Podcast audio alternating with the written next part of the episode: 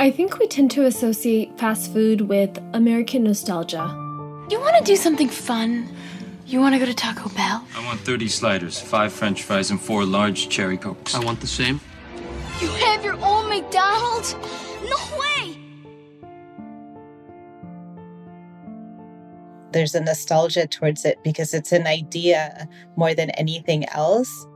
And sometimes that brand and that name shields what the actual business structure is like, what is actually happening behind closed doors. From the UCLA Labor Center, this is Rework. I'm Veena Hampapur. And I'm Saba Waheed. We're at a point now where we are more than two years into the pandemic, and I think it's important that we're taking a little time to focus on the fast food industry. It's consistently shocking to me how many issues there are, from wage theft to sexual harassment, violence and safety issues, and now most recently the pandemic. Yeah, for many people, it's not just your first job, it is the job. And there really were like different COVIDs for different people. Certain communities had to continue to go into these largely public facing jobs. And then there was the people who were able to work from home because there was a workforce out there that was continuing to keep our neighborhoods and our cities running. Uh, yo me llamo Mónica y soy una de las trabajadoras de investigación aquí en el um, en el centro laboral de UCLA y yo he estado trabajando aquí. That's Monica. She was a UCLA student who interned with the Labor Center and then came on to become a research analyst. And Monica's mother is a fast food worker herself, so she had heard about the industry on a personal level. In this episode, Monica speaks with Mauricio, who lives in San Diego and has been working in fast food for many years. Cuando se abrió la pandemia, cerró el comedor. Lo, todos los restaurantes cerraron el comedor porque. Pues, when the pandemic started, the dining room was closed and it was very quiet inside. It was only cars, a drive through. So me and many others basically had no work. They gave us a few hours, but it was a difficult situation. I wasn't the only one who was affected, but that's no consolation. If the team had 30, 36 people, uh, they only needed 20 or 15, no more. There was that worry about uh, infecting another person, right? And all of us, we started wearing masks. We were all following the regulatory health measures to avoid getting infected, but quite a few people were affected in some way. I said to my colleagues, when COVID broke out, I wanted to cry. And they said, Mauricio, we cried too many times. Mauricio ended up in a tough position. There was the very real threat of COVID 19 and getting sick. And then there was also the struggle to pay the bills. Yo te quiero decir que, mija, yo no me quedé aquí. Ah, pues no tengo trabajo. What I want to say to you, my child, is that I didn't just sit idle. Ah, well, I don't have any work. Ah, okay.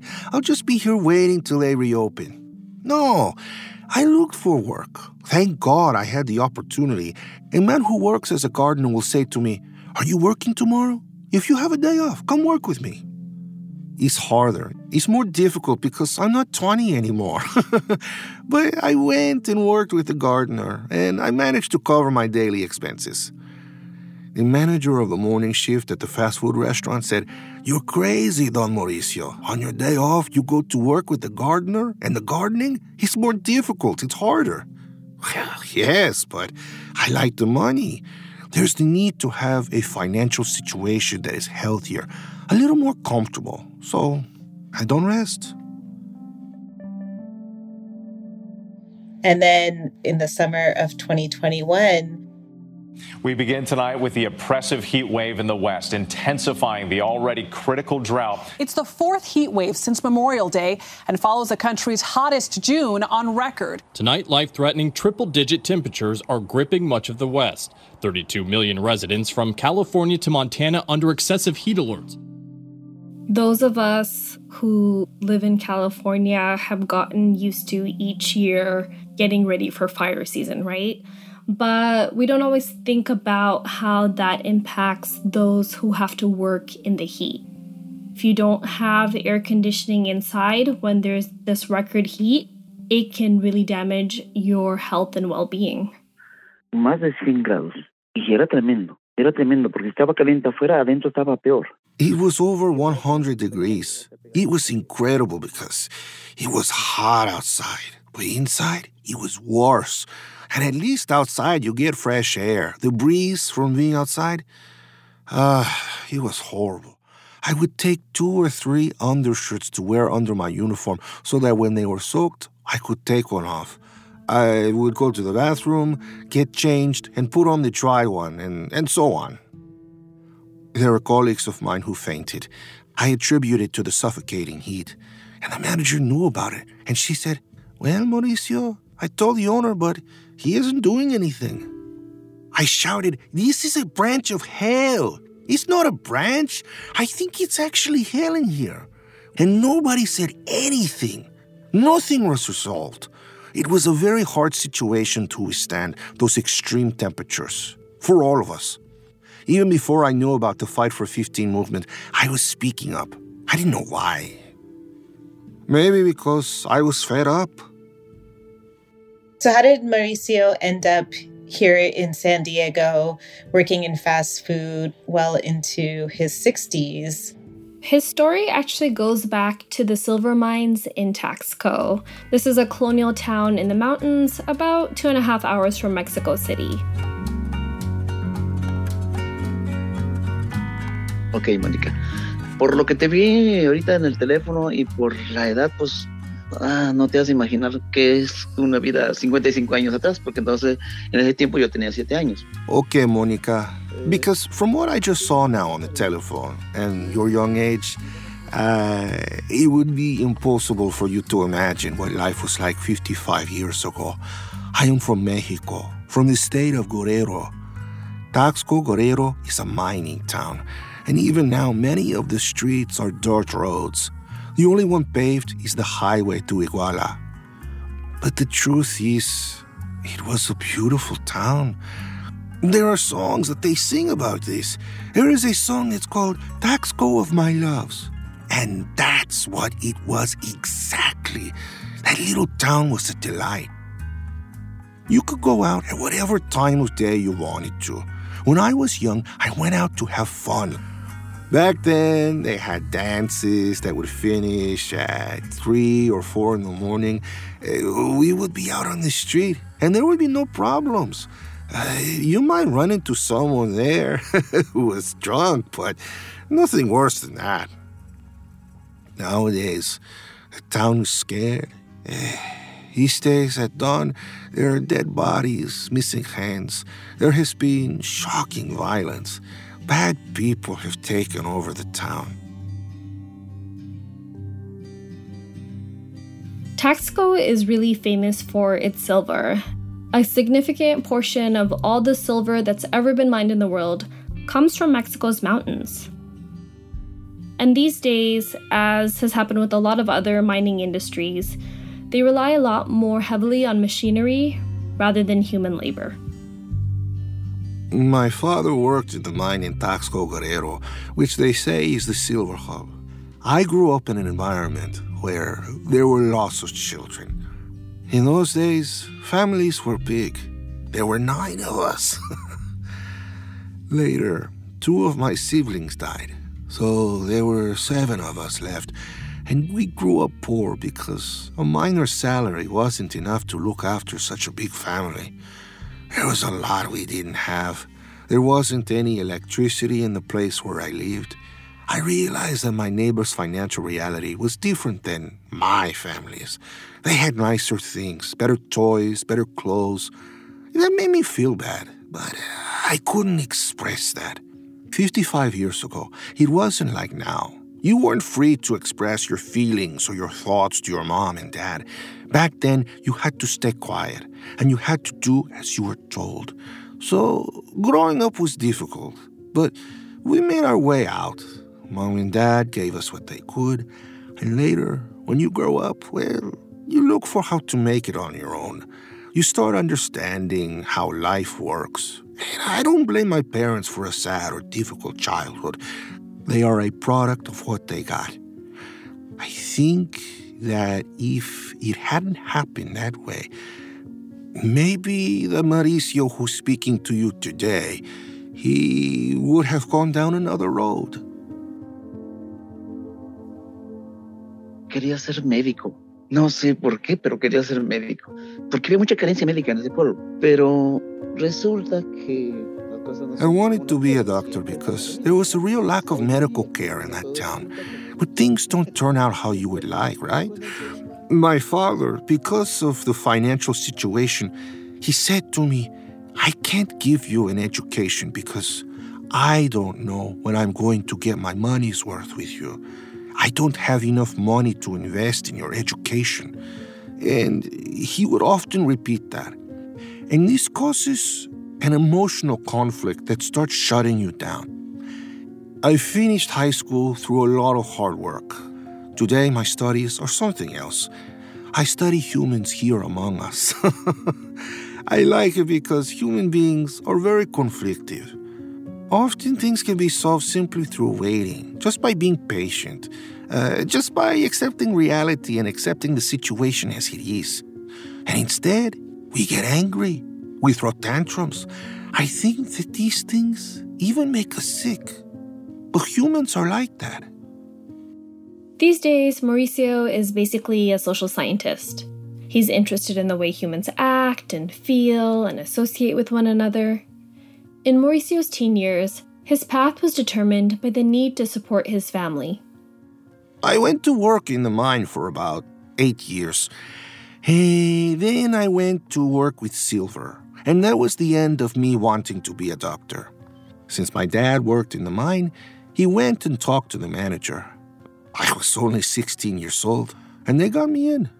When I went to the office where you had to go to do the paperwork to start working, the secretary said, He is a child. He isn't old enough to work. And another one said, These are the orders from Manager Martinez. You need to do it. What I really appreciate in hearing Mauricio talk is just just his curiosity for how we relate to each other. This really came through for me in this story he told of his son. Como todo, como toda persona, crecí, me casé, mis dos hijos, ahí vinieron los problemas, así que like all people, I grew up, I got married, I had my two children. We lived at the elementary school. They let us live there and take care of the school, and we didn't pay rent. My son, my boy, they would make me pick him up from kindergarten. They would say, Don Mauricio, your son's behavior is a problem. Not rude, but he was a restless kid. So I came back from kindergarten holding my son's hand, and I asked him, Son, what are we going to do? He didn't have much hair, but he pushed it up as if it were in the way. He said, Look, Dad, I don't know, but for now, Oh, why don't you buy me a drink because I'm thirsty? I really like my son's answer. I don't know anything, as if he was saying, This is your problem. I'm thirsty. Get me a drink. And I always remember this anecdote from my life in the town of Taxco, Guerrero. Mauricio ended up following in his father's footsteps, working in the silver mines. And down the line, his son took up working with silver too, but in a different way. At some point, I left the mine and I went to work with silver. They call it Taxco Artisans. But to me, the better word is jewelers. My son doesn't remember this, but I took him to the workshop with me so that he would learn. His mother said, Don't take him. Let him be a child. And I said no, that he had to start learning from a young age. And now my son is working in Cancun because people there want fine jewelry. I say to him, Son, I'm just sitting here with my jaw on the floor. I wouldn't even know how to start one of these pieces. And he says, laughing, Well, it was what you taught me. That's the way things go. What I consider to be the force that drives every human being is one's family, not being alone. Strength is that importance that human beings give to each other to show that they matter.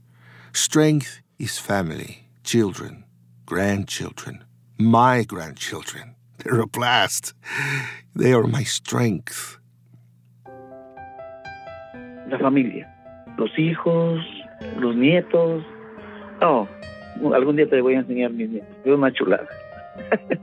Eso es mi fortaleza. The town Mauricio had grown up in had really changed. It had become more dangerous. There were issues with extortion rackets, with drug trafficking. The silver mines are shutting down, and there's just not the same kind of work available. Eventually, Mauricio decided he needed to move to the United States. 25 years ago, 95% of the people at Taxco Guerrero flourished. I stayed for a long time, and then the bad people began to take ownership of the situation. Many left for Querétaro, many left for Tijuana. It was the lack of job opportunities that finally led me to leave Taxco and come to the United States. I will have been in the US 15 years in September. When I arrived, I worked as a dishwasher in a restaurant for about four years, five years. It was a job that consumed my entire day. We started at 9 in the morning and finished at 10 o'clock at night. And they did not pay us by the hour, they paid us a salary. And I didn't get a day off. Then, getting to know more people, they told me at the restaurant where I work, we have different shifts. I started working at a major fast food chain. And then afterwards, I looked for another job.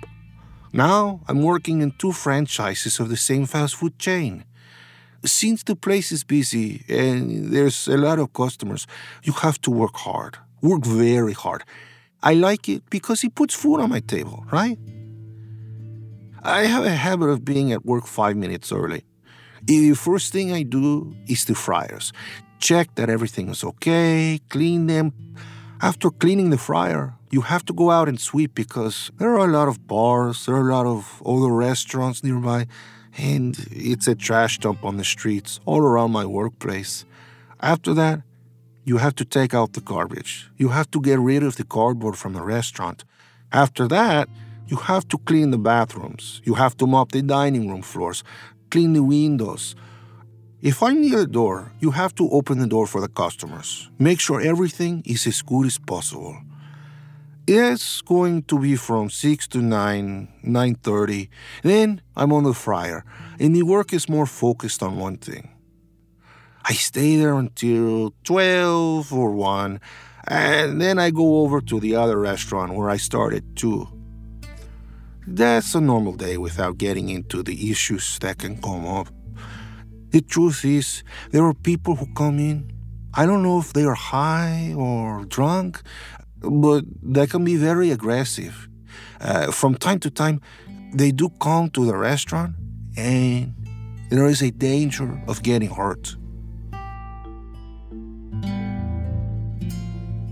Fast food restaurants has actually become a critical infrastructure for the unhoused population, very much delivering a service that the cities have failed to provide.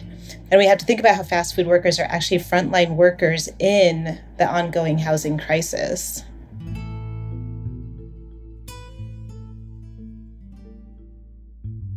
Los trabajos de comida rápida siempre van a tener eh, ay, deficiencias y los trabajadores van a estar. Normally, fast food jobs are always going to have shortcomings, and the workers are not going to be entirely happy. They'll be working out of sheer necessity for the money. We have to do it, right? Eh, certain problems in fast food restaurants are very common. Eh, they don't give you your breaks on time. One day, it was so late, and I said to them, Oh, when you decide I'm hungry, you send me for half an hour break. They had forgotten that they had to send me to my break, and they reacted, No, go on, go. I said, No, I'm not going now. I'm going to go home. And I left. In the restaurant where I work in the afternoon, everyone knows that the manager's nieces get a lot of favoritism, and we can't do anything. In a restaurant, there is always something to do. You can't stand still. You can't just be on your phone. Uh, you can't text during work hours. But with these two women, one goes to the bathroom and the other goes to the break room to talk on the phone. I call it corruption and the worker is too scared to say something. He is afraid that he will lose his shifts, that he will lose hours.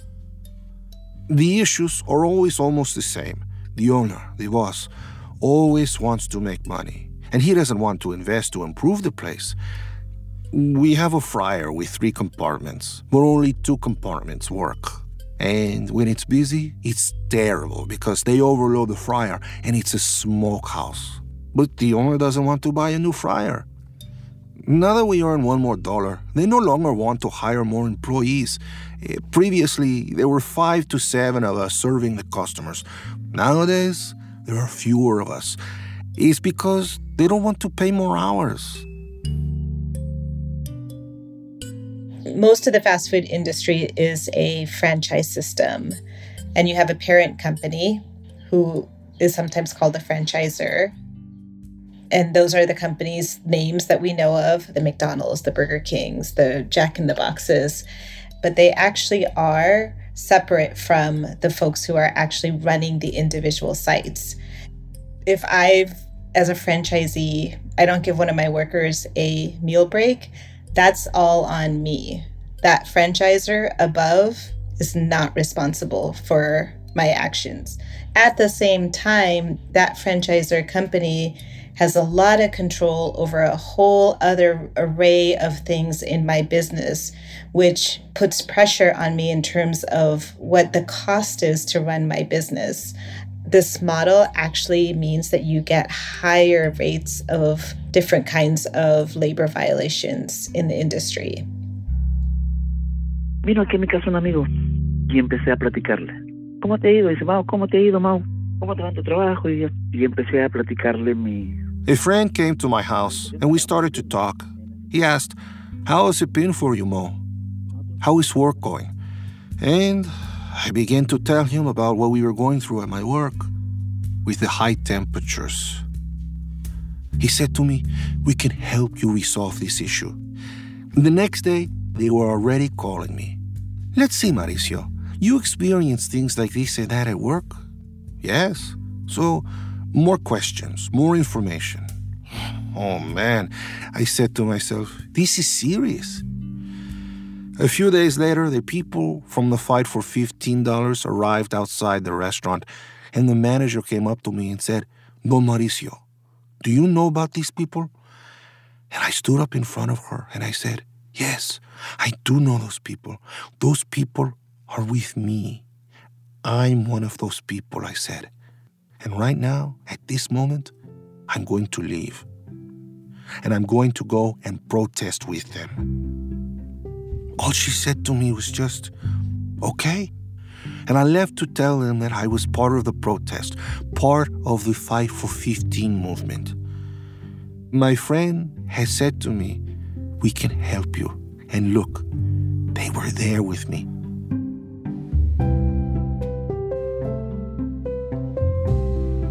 You need to talk to people. You need to invite them. You have to motivate them to join the movement so that they really understand why fast food workers need to have a labor union, that they need one voice, that we need to have a representative.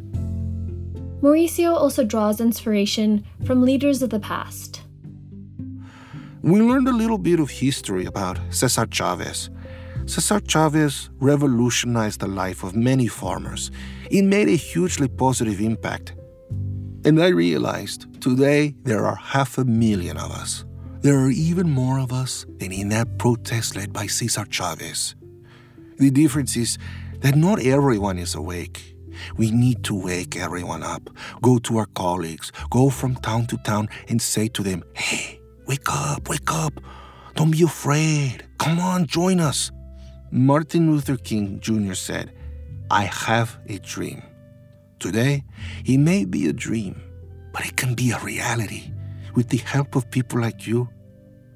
I think we can do it. Si se puede. Yes, we can. Yes, we want it? When do we want it? When do we want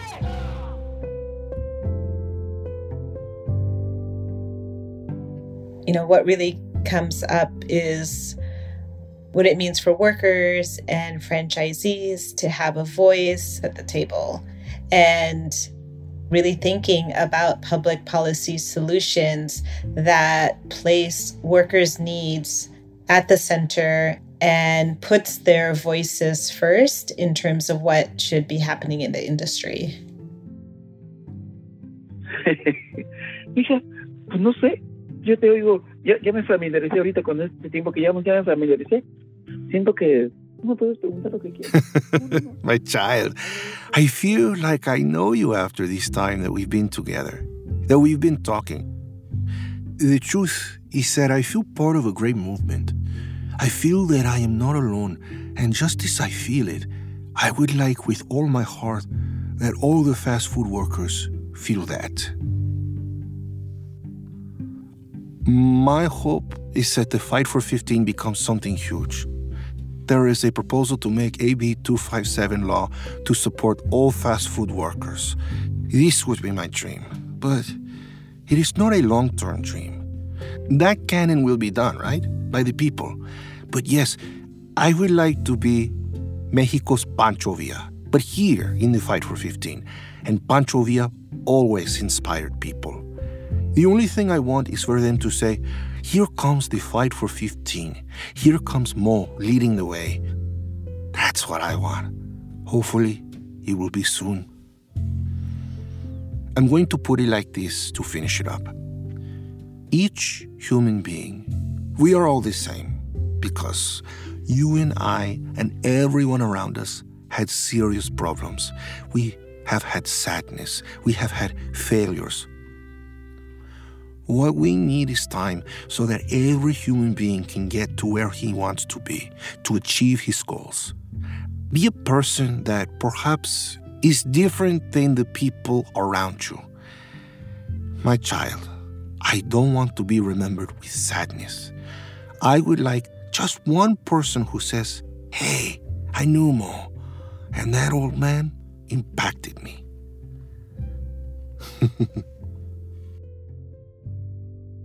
no necesito los 500, medio millón de gente que me agradezca.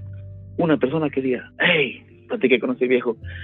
Y ese viejo influyó. Yo.